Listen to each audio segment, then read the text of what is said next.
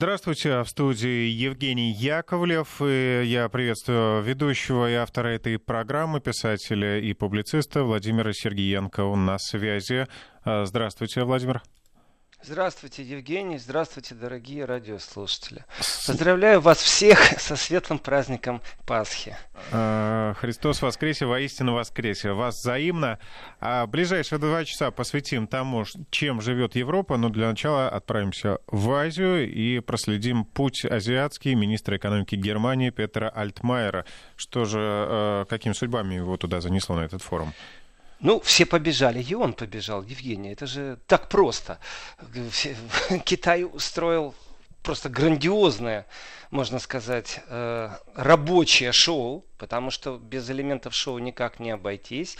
И главы государств, которые там были, Китай очень демонстративно показал близость к России, непосредственно дружеские отношения с Владимиром Путиным. Это очень важно для Европы осознать, что и для США, что э, Китай имеет не просто доброго соседа, но и э, дружескую страну, и главы государств между собой общаются и используют как площадку вообще вплоть до разговора со своими странами и даже с Украиной из Китая были слышны разговоры. Э, что же касается Германии, конечно, шутки шутками, все побежали, и я побежал. Германия решила, что она пошлет одного из тяжеловесов политики. Это Петр Альтмайер. Э, человек очень специфический, э, настолько специфический, что его в какое-то время называли верным псом Ангелы Меркель, и не просто так. Э, биография этого человека, и это очень важный момент, начинается политическая биография. В 1974 году, вдумайтесь, он в 1974 году уже вступил в молодежный союз Германии партии ХДС, Христианский демократический союз, то есть правящая партия, партия Меркель. Э, и кем он только не был. Он был федеральным министром по охране окружающей среды. Охранял природу и ядерную безопасность. Он был главой ведомства федерального канцлера и федеральный министр по особым поручениям. Это непростая должность. Глава федерального канцлера – это непосредственно самое доверенное лицо Меркель, то есть э, можно сравнить как глава администрации президента, глава канцлер Амта. И министр по особым поручениям, само название говорит за себя. То есть человек, партийный функционер, он был министром охраны окружающей среды, природы, ядерной безопасности. Оттуда он переходит в, э, в главу э, канцлер Амта, то есть э, становится непосредственно министром по особым поручениям. Оттуда он исполняет обязанности, уходит на исполнение обязанностей министра финансов и э, после этого становится министр экономики и энергетики. То есть это огромный, во-первых, функционерский опыт. Это функционер такой, знаете, очень мощный, притом он действительно э, очень доверенное лицо канцлера Германии Ангелы э, Меркель. И плюс к этому нужно не забывать, этот человек абсолютно прагматично политический э, функционер. То есть он не только умеет из кресла в кресло перебираться, это не так все просто. В Германии из кресла в кресло перебираться, это значит, что человек еще и умеет очень хорошо внутри партийно э, блюсти карьерную лестницу и откусываться от тех, кто засматривается. Это действительно в Германии такая вещь есть. Если ты споткнулся в политической карьере, то тебе никто плечо не подставляет в твоей партии. В этот же момент тебе начинают ставить подножки, сзади пинают и добивают, чтобы ты уже не поднялся. Но если ты поднялся, э, береги свое кресло. И вот у нас господин Петер Альтмайер, тяжеловес политический, в любом случае очень опытный игрок, встречался с вице-премьером Госсовета КНР Лю Хе. Э, тоже очень э, интересная политическая фигура.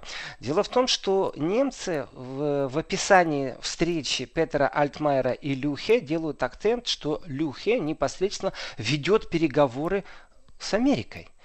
И Соединенные Штаты Америки, в которые действительно застряли сейчас в торговой войне с Китаем, э, тот, кто представляет Китай, это не просто, вот знаете, человек, э, доверенное лицо там китайской народной коммунистической партии или еще чего-то. Нет. В первую очередь Лю Хэ известен как человек науки. У него э, больше 200 трудов, между прочим. И в этом отношении, когда, знаете, человек науки плюс к этому занимался непосредственно разработкой информационных технологий, перспективного развития Китая, то есть это при том долгосрочного развития Китая. И вот таких два тяжеловеса, которые не являются, знаете, официально, там это не президенты, не руководители государств. Это практически серые кардиналы, которые должны аналитически собирать, лоббировать.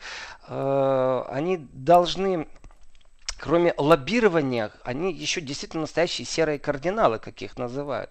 Потому что Люхе был сотрудник Государственного информационного центра э, именно по информатике работал. Этот информационный центр, когда он был зам главы, это в том числе ассоциация предприятий, э, которые занимаются информационной технологией.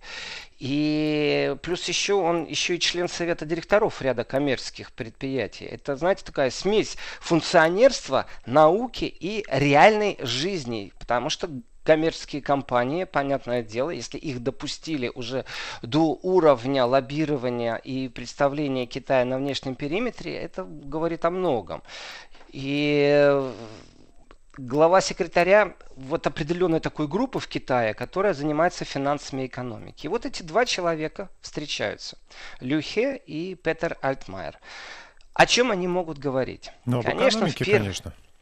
Ну, в первую очередь, конечно, экономика. При этом для меня остается непонятным, почему вдруг Альтмайер решил позицию Берлина озвучить еще до. То есть он ехал не на переговоры первичные, знаете, здравствуйте, здравствуйте, а что вы думаете? Нет, нет, нет, ни в коем случае. Никто не говорил, что вы думаете.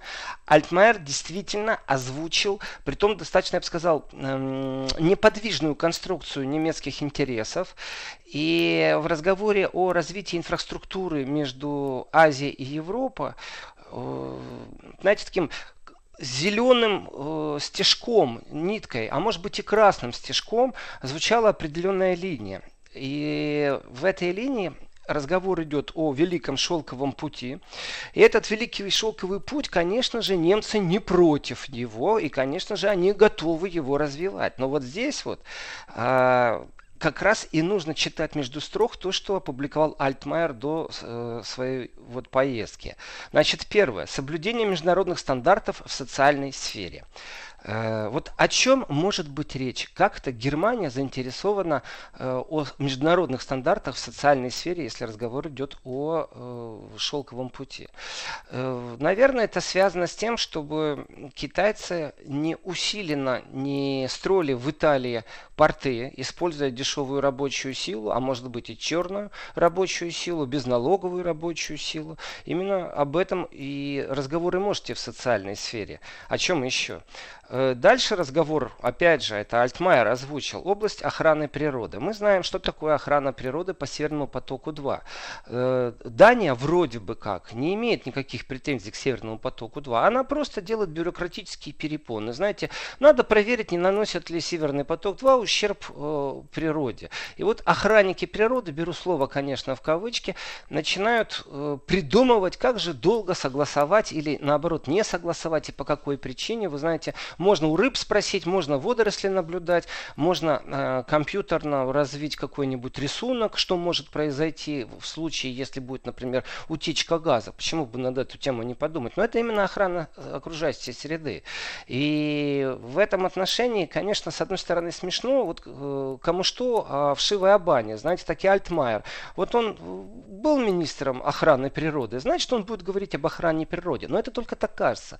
На самом деле, большие перепоны законы могут быть в построении портов и других вещей именно оттуда, откуда их никто не ожидает. Знаете, как в старые э, постсоветские времена, когда только Советский Союз сломался, когда вот творилось черти что, и когда э, приходили за своей мздой, за своей пошлиной пожарные, э, представители налоговой службы.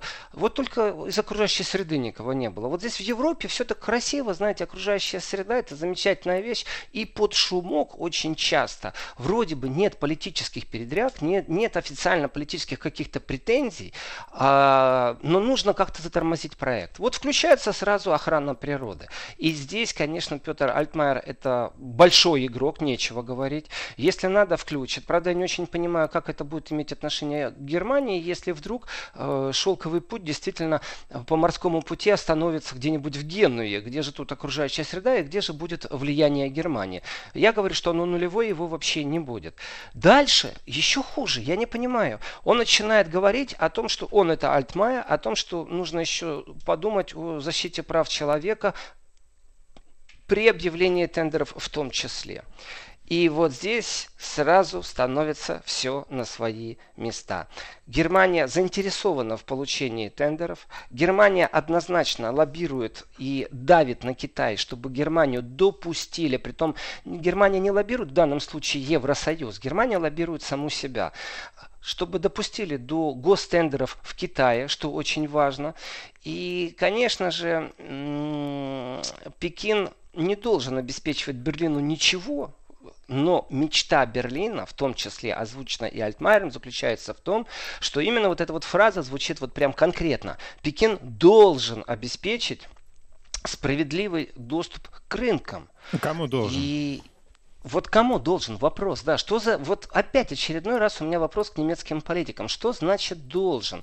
Э, немецкий язык, если лингвистику понимать, существует два глагола, обозначающих должен, в принципе, один очень жесткий, второй жесткий, но не очень, но в принципе оба лингвистически именно вот должен обеспечить, да никому Китай не должен, точно так же в этой вот политической риторике, когда Германия начинает с кем-то общаться, она обижается на то, что американский представитель рассылает письма угрозы, давит, и общается как вассал. Но сама Германия не лучше, когда начинает с кем-то общаться. Никому Пекин ничего не должен, это точно. И уж точно Берлину он ничего не должен. Уж если так Евросоюзу. И вы знаете, доступ к рынкам – это мечта всех. И способствовать передаче технологий, вот здесь мы действительно увязаем в некоторых вещах.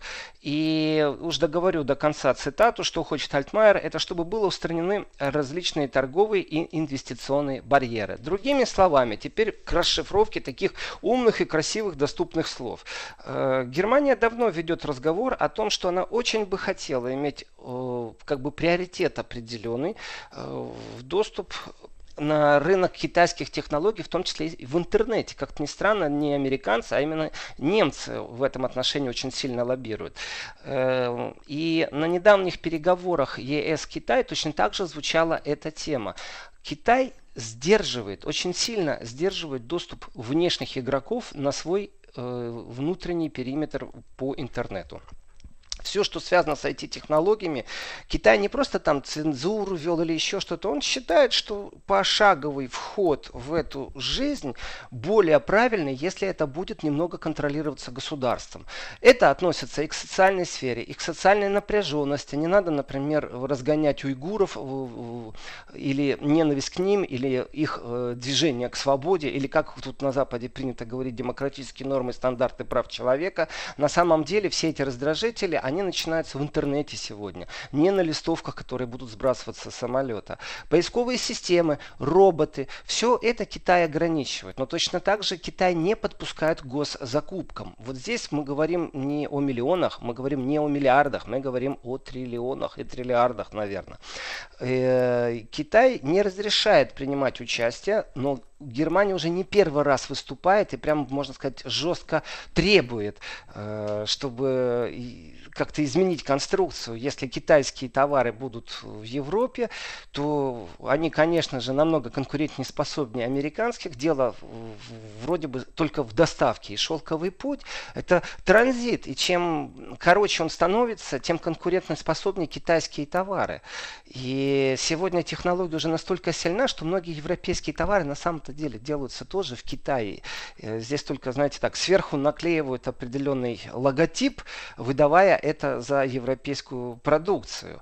И разговор о том, чтобы пошлины как-то увеличить, он же связан не просто с Китаем, это еще и борьба, конечно же, с США. И в данном случае невидимая рука США очень сильно влияет на то, чтобы транзит китайских товаров был замедлен, скажем так. А если он будет уж сокращен, то тогда давайте выстраивать какую-то определенную пошлинную политику. И мечта США в любом случае, чтобы американские товары были беспошлины, а китайские с двойной пошлиной. И вроде бы Китай с США напрямую разговаривает, вроде бы. Но в жизни и в данной ситуации в торговой войне страдают все, потому что в прямом разговоре Китая и США нету Европы. А вот в прямом разговоре Европы и Китая появляется США постоянно как тень, как дамоклов меч, который навис и который диктует определенные условия. Люхе, конечно, не просто человек науки, не просто человек, который стратегическую линию разрабатывал, э, это еще и действительно переговорщик с США. И в этом контексте, конечно, встреча э, Петера Альтмайера и встреча Люхе, она является достаточно знаковой. То есть Берлин выпустил во-первых, очень доверенного человека, во-вторых, человека, который озвучивает практически одну и ту же неподвижную конструкцию того, что хочет Европа. Европа готова пойти Китаю на уступку, э, но не в сфере, например, прямых инвестиций. Китайцам ну, практически не дают возможности прямолинейно скупать акции таких крупных предприятий. И не дай бог, не приведи Господи, чтобы эти предприятия еще имели какие-нибудь технологические ноу-хау. Соответственно, Китай на своей территории, когда берет какой-то ноу-хау, он просто его, можно сказать так, приватизирует для Китая. Делает абсолютно правильно, потому что менее развитые технологические страны, они, конечно, не конкурентно способны с более развитыми технологическими странами. Это, ну, представьте себе, вот, что сейчас какой-нибудь какой-нибудь научный центр в Африке будет конкурировать э, с Оксфордом в разработке чего угодно, хоть электронных чипов, хоть фармакологии. В этом отношении конечно, переговоры не то чтобы тупиковые, но они опять же, знаете, выжидают, они ждут, какие изменения произойдут в отношениях между Китаем и США. И получается, вот все зависли. Э, кроме того, что Альтмайер является доверенным лицом, и знаете, таким, он разговаривает и вообще лоббирует такой интерес. А давайте все дружно остановим, и этот интерес, он действительно не все европейские, он все германские, я бы сказал. Давайте остановим торговые войны. Вот их нужно прекратить. И э, тогда все хорошо заживем. И в этом отношении, конечно же, сразу включаются определенные мысли. США не готова сегодня остановить торговую войну с Европой непосредственно с Германией, непосредственно с автобромом. Точка. Готова ли Германия остановить торговую войну, которая вроде бы отсутствует с Китаем? Тоже нет, потому что отсутствие торговой войны в первую очередь это допуск прямых инвестиций э, на рынок Европы, на рынок Германии. Э, Китай остановить будет невозможно. Китайцы и так стараются скупить все, что э, попадается. Поэтому разговор об окончании торговой войны, он нереален. И Китай и США, конечно же, могут напрямую договориться. Попытка Германии влезть, вы знаете, во многие сферы, они присутствуют везде. Германия себя так чувствует, знаете, мощной державой, и где-то денег может дать, где-то может солдат послать, тоже вот, но, новая модель проявления. Где-то в Совете Безопасности может выступить, именно потому что богатая страна и может себе позволить. А амбиции амбициями, но в Совет Безопасности с правом вето Германию не впустят, уж по крайней мере точно в ближайшие годы это не произойдет. С точки же зрения попытки Германии вмешиваться, вот где бы она ни присутствовала, посмотрите, крупные политические проекты, э, всегда Германия пробует войти. Но объясните мне, пожалуйста, как может Германия войти в прямые переговоры между Китаем и США? Никак. Конечно же, для немецкой политики это большой успех, если напрямую даже говорить с Люхе и озвучивать свою позицию. И вот здесь вот, э, конечно, понятно становится, почему все-таки э, Петр Альтмайер выступать с такой конкретной вот костлявой конструкцией, которая не подвижна ни в коем случае, и еще раз озвучивать то же самое, что было буквально месяц назад озвучено на саммите Евросоюза Пекина. Э, Пекин не готов впускать к себе никого, вот так вот раз-два, но Пекин говорит о том, что он готов на эту тему подумать. Вот здесь вот очень интересные перспективы открываются. И уступки должны быть двухсторонние. И вот не просто так я пошутил насчет окружающей э, среды, об охране природы, потому что разговор же идет в том числе и о продуктах, товаров, которые из Китая доставляют. Когда-то был момент вдруг, когда было много-много э, детских игрушек китайских, потом они все исчезли. Как это произошло? Наверное, Очень возникли просто. претензии к качеству, да? Там, по-моему, какие-то токсические вещества были токсичные. Конечно. Конечно. И вначале нашли эти токсические вещества в краске. Э, Ребенок по логике вещей некоторые вещи может брать в рот. И недопустимо, чтобы краски были токсичны. Китай сказал, что вроде бы мы исправились. Все, вот у них теперь тоже контроль введены, стандарты, больше нет таких красок. А товар-то не вернулся. Почему не вернулся? Потому что выяснилось, что утилизация китайских товаров, что у них там пластик какой-то особый, который вот тоже как-то утилизируется по стандартам, не так вот, как в Европе. И в этом отношении опять появился барьер. То есть не, не просто так охрана окружающей среды присутствует.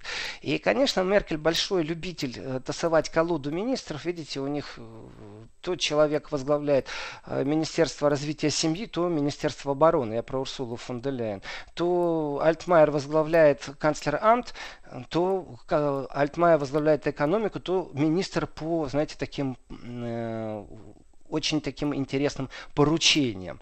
Так что э, ничего интересного не произошло с точки зрения вот таких больших подвижек. Опять очередной раз зафиксировались. В принципе, встречу с э, Люхе Германия может расценить как успех. Мог время просто не найти вице-премьер китайский. Э, и с точки зрения Китая, думаю, они даже не заметили присутствия, конечно же, э, Петера Альтмайера. И в этом отношении Почему не заметили? Да очень просто. Э, потому что Путин затмил все. И, и здесь нужно очередной раз полностью сверять часы, думать о стратегическом развитии. И тогда уже как-то, ну, вырисовывается только, знаете, попытка отбросить одного из мощнейших, притом в России Петр Альтмайер тоже очень известная личность, он и с Владимиром Путиным знаком, и лоббирует интересы немецкого автопрома и в России в том числе. То есть абсолютно здравомыслящий человек, такой тяжеловес, функционер политический. И в этом отношении происходит замечательная вещь. Вот крути, не верти между Китаем и Германией есть Россия. Вот крути, не верти хочешь того или не хочешь, но нужно считаться с тем, что вот существует тень США и точно так же существует тень России. Э, врастают льды, новый транзитный путь пойдет э, возле вот России. Климат у нас все-таки ну, меняется. Вы знаете, мне кажется, что если смотреть географически, то мы уж, конечно, не тень представляем, мы уж э, прочно стоим между этими странами. Владимир, давайте сделаем небольшую паузу, продолжим после новостей. И вновь в студии Евгений Яковлев, а на связи с нами э, э, Владимир Сергеенко. Владимир, уточняющий вопрос касаемо поездки Альтмайера в Китай. Э, в кулуарах форума «Один пояс, один путь» он заявил, что основные страны Европейского Союза стремятся подписать соглашение с Китаем, но не как отдельное государство, а как группа. Вот Альтмайер представлял свою страну, Германию, или он все-таки от имени Евросоюза выступал? Евгений, в, в вопросе есть два подвопроса. Э, первый, если единая линия Евросоюза, и второй, действительно ли эту линию представляет Альтмайер или только интересы э, Германии. Я думаю, что Альтмайер лукавит. Абсолютно и беспощадно. Почему? Потому что, вы знаете, Евросоюз, он большой по отношению, э, может быть, какое-то карликовое государство внутри Евросоюза, но он абсолютно маленький по отношению к Китаю. И давайте так, ну какой интерес Китаю, например, или китайской экономики, там, Балтийские страны могут представлять? Да никакой. Может ли их как-то э, представлять Альтмайер? Ну тоже, ну, ну красивые слова, но не больше. И все время попытка, между прочим, общем, прятаться за единой позицией Евросоюза в случае чего не имеет ничего общего, когда лоббируются непосредственно чьи-то интересы. И в данном случае картинка, вы знаете, вот э, возле Рейхстага флаг Германии и флаг Евросоюза. И картинка красивая. А по жизни и правде в глаза, если смотреть, то это только хорошая позиция. Китай, конечно же, выстраивает партнерские отношения тет-а-тет, конечно же, и старается это делать. И когда Германии это нужно, она с удовольствием на это соглашается. Но если вдруг что-то не то, то тут, знаете, уже при, приглашают игроков типа Юнкера, типа Дональда Таска, то есть представителей Евросоюза, которые должны рассказать Китаю, например, о своем видении. То есть, э, если Китай не пускают на рынок, то это Евросоюз не пускает. А если Китай должен открыть э, и не перенимать технологии немцев, то это мы говорим о немецкой химической промышленности или говорим о немецком автопроме. В этом отношении абсолютное лукавство, по-другому я не скажу, кулуарное лукавство. Ведь давайте так, Лю Хе, вице-премьер, он работал непосредственно после встречи Син Цзиньпиня и Дональда Трампа э, над устранением скажем так, взаимной обеспокоенности. И вот эта вот взаимная обеспокоенность, она с чего началась? Существует мораторий на 90 дней, когда договорился Пекин и Вашингтон о приостановлении торговой войны. Они-то договорились на самом верхнем уровне, но в рабочую команду как раз входят э, такие люди, как министр экономики э, и вице-премьеры. И Люхе непосредственно и есть представитель вот этой вот рабочей команды. И в данном случае э, устранение взаимной обеспокоенности, как это хитро говорят китайцы, ну и вообще такой э, дипломатия, она в ну, скажем так, это такая ленточка на финише. И как только ее снимут, эту ленточку, финиш можно будет пересекать. И здесь э, очень много конкурентов. Ведь если Китай откроет, он же не может только для Германии что-то открыть.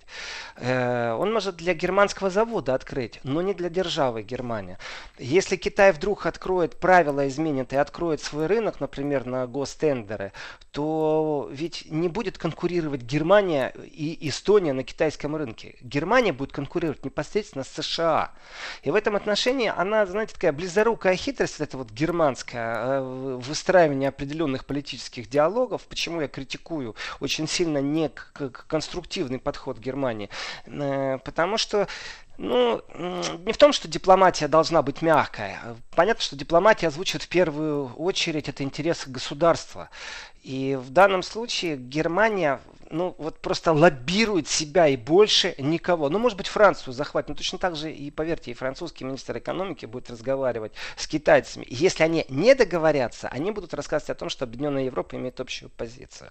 Так что лукавит абсолютно Петер Альтмайер, и по-другому это никак не назовешь.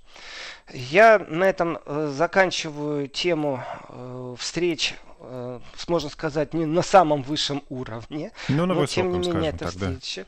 Но тем не менее, это, знаете, это действительно вот нужно тоже правде в глаза смотреть. Это встреча серых кардиналов, при том очень мощных серых, очень опытных серых кардиналов, которые в том числе э, работают над экономическим развитием страны не вот в краткосрочной перспективе, а именно в длинной. И опыт у обоих очень богатый. Я бы так сказал, с точки, вот если бы не было других каких-то встреч, я бы сказал, нужно беспокоиться ребята, если Германия послала Альтмайера к Люхе, то, конечно же, нужно беспокоиться, что-то не то. Серый кардинал с серым кардиналом встречается, значит, где-то что-то перетягивают. Но в данном случае, я скажу, пустая поездка Альтмайера, еще раз расставили фишки, поставили красные флажки, озвучили и ни о чем не договорились. Вот если будет в ближайшее время ответный визит, значит, тогда Альтмайеру удалось э, всунуть какую-то записочку, какое-то предложение, которое которое э, Китай рассмотрел и решил, что ему это интересно, не больше и не меньше. Э, ну, заканчиваю давай. тему Китая, но в Германии я бы все-таки еще остался на несколько слов, прежде чем перейду к французам и испанцам.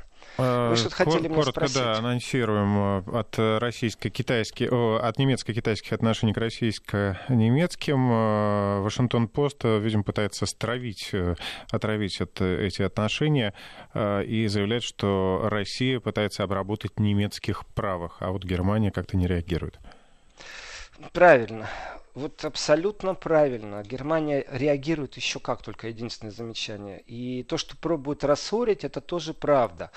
Э, я думаю, что Россия и Германия разберутся между собой и без Вашингтон-Поста и Вашингтона. Абсолютно. Самого. И в этом отношении, знаете, вот как раз хочется, иногда, правда, хочется э, цитировать Трампа, когда он говорил, с вами я не общаюсь, вы fake news. И просто с какими-то журналистами не общается. В этом отношении, вы знаете, Евгений, огромное количество коллег, которые с большим удовольствием любую возможность поспекулировать на антироссийскую тему э, очень даже, знаете, так хорошо воплощают в жизнь, я бы так сказал. Давайте в двух словах словах а, поясним, о чем пишет задор. Энн Эпплбаум в этой статье. Я, я бы, Евгений, у меня по-другому. Я хочу с другой стороны зайти. То, что они пишут, это пожалуйста, сейчас вы мне озвучите, я вам скажу. Но дело в том, что звон не просто так. Дело в том, что есть шум. Вашингтон-Пост спекулирует на самом деле, исходя из определенных документов. Существует организация Федеральная защита Конституции в Германии. Это внутренняя разведка Ферфасмушуц. И внутренняя разведка имеет определенные полномочия по сбору информации. Это те, кто подглядывают, те, кто подслушивают, топтуны, как еще их назвать. Абсолютно легальная служба э, внутри страны, которая во все сферы проникает, особенно в сферу безопасности. Любой интернет, не интернет, кибер, не киберпространство. Э, и, скажем так, многие шаги этой службы абсолютно бездарные были по одной простой причине. Они не синхронизировались внутри страны. Подразделение Федеральной службы защиты Конституции, они подчиняются Министерству внутренних дел, и каждая земля имеет свое Министерство внутренних дел. Так вот, из земли на землю переезжает человек, его документы теряют, почему-то снимают с него слежку, э, даже если он в одной земле был классифицирован как очень опасный э, радикал. Я сейчас говорю об исламистских радикалах и о тех печальных э, страницах истории, в которых зафиксированы жертвы терактов на территории Германии. Там сплошной провал службы Ферфасунгшутс. Еще нужно сказать, что служба Ферфасунгшутс потеряла свою главу в прошлом году из-за прямого конфликта с Ангелой Меркель. Маас покинул, не смог его защитить за Зейхофер, министр внутренних дел, хотя первый раз смог. Почему? Потому что он настаивал на одной простой вещи. Вот здесь нужно рассказать и как и правые, и левые, ну, посередине остановиться, чтобы э, не вникать в политический кризис, а остаться на конституционных правах немцев. Э, глава спецслужбы сказал, что по правилам он не должен быть политическим, он должен быть аполитическим. И что те документы, которые у него есть, говорят о том, что э, события, которые разворачивались в Хемнице в прошлом году, что они немного неправильно э, были представлены в СМИ, и не было никакой провокации, что это вообще постановочное видео. Вот здесь нужно напомнить, что в Хемнице были протесты э, после убийца э, мигрант, мигрантами э, немца, немец такой кубинского происхождения, и правые, и ультраправые, и консервативные силы э, не только Саксонии, но и всей Германии использовали, конечно, это в своей риторике. Э, разведка же Германии в лице своей главы заявила о том, что вы сильно травите правых, и вообще альтернатива для Германии э, э преследуется немного политически, нарушая демократические нормы. После чего действительно произошли очень странные события, и до нас кулуарно дошло, что Меркель практически в такой волевой форме, в очень злой форме сказала снять с поста Зейхофер, министр внутренних дел, попробовал защитить э, свою главу разведки. У него это первый раз получилось, второй раз нет. Его сняли, поставили нового человека, который вроде бы э, все-таки лоялен по отношению больше к мэру, чем к Заехов. Это вот такая внутренняя интрига произошла. Но тем не менее, э, каждый год печатается отчет э, службы по защите Конституции. И в нем уделяется внимание и левым, и уделяется внимание правым, а также террористам, а также России, а также США. Всем уделяется понемногу внимания. И в этот раз, вот теперь мы приходим к тому, что Вашингтон-Пост и почему, откуда ветер дует и вообще как это произошло. Дело в том, что Ферфасунг Шутс э, пришел к выводу, что правые экстремисты планируют нападение. И вот здесь вот тоже нужно сказать, эфемизм, который скрывается за понятием правые экстремисты, это фашисты, это неофашисты, а, это абсолютно Владимир, прошу прощения, идеология. давайте прервемся с вами на одну секунду и сейчас продолжим. Вести ФМ. Да, Владимир, вам снова слово. я остановился на том, что это фашисты и неофашисты. Вот пробует Германия скрыться в этих эфемизмах от реальной правды. Э, фашистские и неофашистские движения запрещены. Конечно, они находятся под контролем э, служб безопасности. Конечно, конечно, их мониторят, конечно, за ними следят, конечно, к ним кого-то внедряют, и мы это знаем. И вот сейчас очередной такой, скажем, ну не скандал, но нюанс. Есть такая партия НПД, э, Национальная партия Германии. Это абсолютно ультраправая партия, которую пробовали запретить не один раз и не смогли запретить судом. Почему? Почему? Потому что в президиуме этой партии были агенты спецслужб. Притом в размере 50% президиума партии это были агенты. Так званые фаулеты, э, невидимые люди спецслужб. И именно это явилось основанием э, для суда, чтобы снять запрет на партию. Сейчас на европейские выборы э, телевидение Германии э, не выпустила предвыборный ролик этой партии, и партия подала в суд и признали, что да, элементы о том, как в рекламе, о том, как говорят о мигрантах, в самом деле э, такие, что можно запретить их показ. И изымают этот ролик из Ютуба и действительно его пересылают вот из руки в руку, чтобы люди смогли оценить. Вот так вот работает цензура. И, может быть, фашистов нужно еще жестче на корню э, пересекать. Но в этом отношении эфемизмы не помогут. И когда разведка говорит о том, что правые экстремисты – это вот неофашистские организации, которые существуют в Германии, и разведка говорит о том, что действительно они готовы к насилию. И практически все правые радикалы представляют большую опасность. Это конфиденциальный доклад Федерального ведомства по охране Конституции. И вот в этом докладе, который у нас опубликован сегодня, это абсолютно свежая вещь, говорится о том, что они не только готовы, они очень усиленно, э, эти неофашисты, или как называют они их в докладе, правые экстремисты, э, общаются между собой и спасает ситуацию только то, что они между собой не связаны. То есть они общаются, они придумывают грандиозные планы, но у них нет централизованной координации, только желание что-то сделать.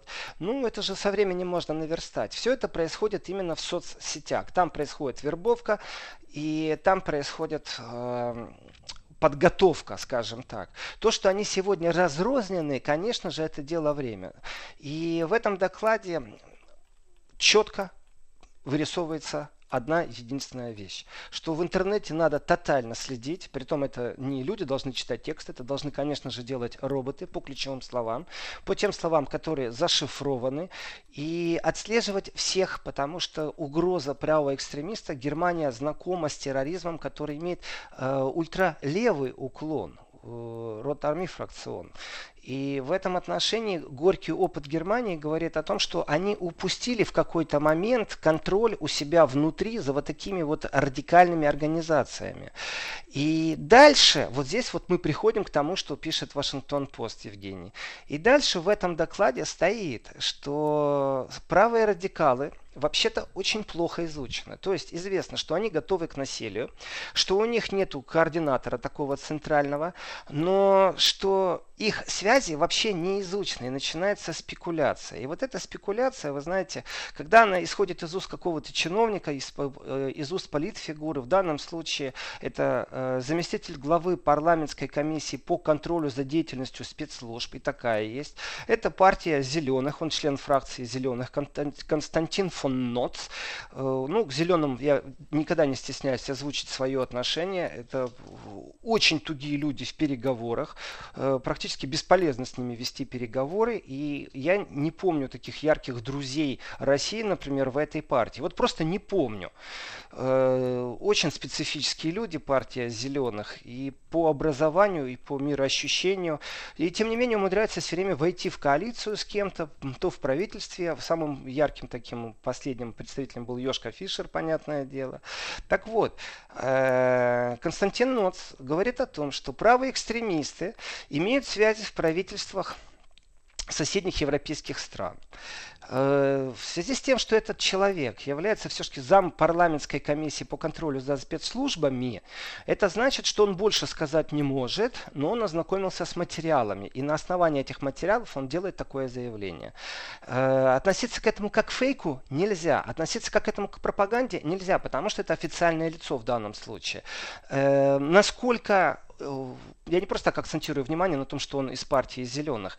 Насколько действительно там есть что-то, а не дым, я не знаю. Вполне возможно, что человек начитался газет типа Шпигеля и потом выстраивает какие-то домыслы. Тоже возможно. Я могу только предполагать, я могу в данном случае спекулировать. Но факт есть факт. Это сказал Константин фон Ноц, что э, связи правых экстремистов не только в соседних европейских странах, не только в германских земельных парламентах, э, не только в самом Бундестаге, а также в спецслужбах и в Бундесфере. Вот так далеко пронизывают э, иглы идеологии неофашизма. И то, что Германия боится назвать неофашизмом, говорит правые радикалы. И вот э, когда мы доходим до того, что у них связи и в Бундесфере, и в Бундестаге, и в спецслужбах, и в земельных парламентах, и в правительствах соседних стран, из этого идет только один вывод. Да, они везде, вы знаете. Э, те, кого называют правыми экстремистами, они везде, они просто присутствуют как факт. И дальше, дальше звучит очень интересная фраза. Подобное развитие, а также возможное управление из-за рубежа недостаточно хорошо изучены. Значит, если недостаточно хорошо изучено, если э, это только подобное развитие, если это только возможное управление, возможное, понимаете, э, то говорится ну, простым человеческим языком, что ничего они не знают. Они знают, что у них ультраправые везде, начиная от армии разведки, заканчивая правительством правительством, что земельным, что э, федеральным, э, связано с э, правительствами других стран, соседних, между прочим, но не называется какие. И дальше звучит о том, что по итогам встречи, которая была в Потсдаме, была конференция с участием руководителей Ферфас Фуншутс, вот этой внутренней разведки, ведомства по охране Конституции в федеральных землях. Это когда не централизованно собираются, а, а именно земельные главы спецслужб собираются. И по итогам этой встречи было решено сформировать, между прочим, широкую экспертную группу, э, которая должна собирать информацию о возможных контактах немецких правых, ставим троеточие, и теперь полностью идем к газете «Вашингтон-Пост». С правых с Кремлем. Вот здесь очень опасная тенденция. То есть у них никаких нет э, оснований полагать, но они вдруг решили назначить виновного. По-другому я не могу сказать. Они, это в данном случае э, спецслужба и главы земельных спецслужб собрались на конференцию. И может быть и хорошо, что у них будет широкая экспертная группа, а не узкая. Потому что чем она шире, тем больше будет демократии, тем больше будет разных взглядов. Они не смогут, как Меркель сняла главу э, спецслужбы, потому что ей не понравилось, что в противовес э, на основании демократических законов стали защищать консервативную партию альтернативы для Германии, которую многие называют и правой, и популистской. Э, сами они себя так не называют. Э, и в этом отношении на всех глав спецслужб земельного уровня невозможно будет повлиять, и информация обязательно просочится. Если они скажут, что мы ничего не нашли, значит заказчики останутся с носом. И в этом отношении это хорошо, что именно вот будет широкая группа, и что это вот, ну, по крайней мере, до нас доходит именно вот так. А уже как спекулирует Вашингтон-Пост и почему он так спекулирует, ну, я думаю, это понятно. По-другому и не может быть. Если нужно найти э, крайнего, если нужно вбить какой-то кол недоброжелательства между э, Россией и Германией, то нужно назначить Россию виновной в том, что здесь существуют правые. И здесь я так скажу, вы знаете, тогда нужно германскую историю изучать действительно все эти праворадикальные структуры, э, которые здесь после 1945 года. И э, здесь я позволю себе, конечно же, согласиться с Константином фон Ноцем, э, что опасность они представляют, но только в этом контексте. Почему неофашизм не умер, это особая история в Германии. Почему идеология, философия неофашизма живет и просачивается именно во все сферы деятельности? Ну, я так скажу, в некоторых местах действительно подслеповата Германия на правый глаз, когда это нужно. И вот эта вот подслеповатость германская, она ярко выражена в германо-украинских отношениях, ни больше, ни меньше.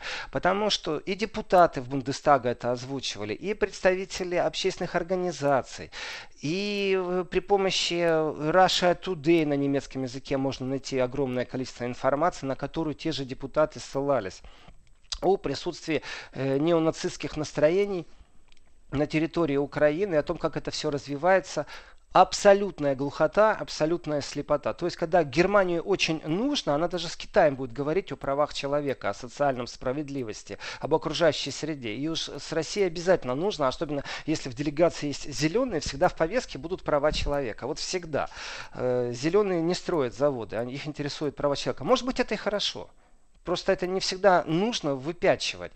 И вот эта вот подслеповатость на правый э, глаз, которая существует в Германии, она внутри страны тоже существует, но при этом все надевают маску. Вы знаете, это плохо, это ужасно. В последнее время антифа, антифашистское движение в Германии стало тоже с таким, знаете, очень агрессивным уклоном. И этот агрессивный уклон, он специфически направлен вроде бы как только против фашистов. Э, не всегда так, как правило, на 1 мая пару машин подожгут, но не по принципу, что это машины правых радикалов, а по принципу просто, что эти машины дорогие и богатые. То есть, ну так, знаете, на социальную несправедливость в обществе направлено. И э, интересы спецслужб, они должны быть, конечно же, за нефашистами смотреть надо. Но вот эта вот специфическая подслеповатость, а если нужно с политической мотивацией какую-то партию устранить или начать через СМИ просто э, уничтожать, уничтожать имидж какой-то партии, то это вот, пожалуйста, актуальная Германия, и то, как относится к альтернативе для Германии. Даже иногда раздувают не там, где нужно огонь, и не из тех, каких нужно углей. И притянутый за уши Кремль вызывает, конечно же, абсолютное возмущение. Здесь нужно, наверное, сослаться на историю э, не такую давнишнюю, которая прошлась по всем СМИ Германии о возможных контактах э, члена Бундестага партии «Альтернатива для Германии» с Кремлем. При том, что ну, настолько с пальца высосано, там не было никаких доказательств, кроме одной общей фотографии. За что мстили? Мстили депутату за то, что он посетил Крым. То есть произошло такое, знаете, публичное уничтожение имиджа. И ну, ничего с этим не сделаешь. Так оно, и, так оно вот и происходит в Германии. Так оно есть вот такая у нас горькая истина. Продолжим после большого выпуска новостей в. Э, в следующем часе.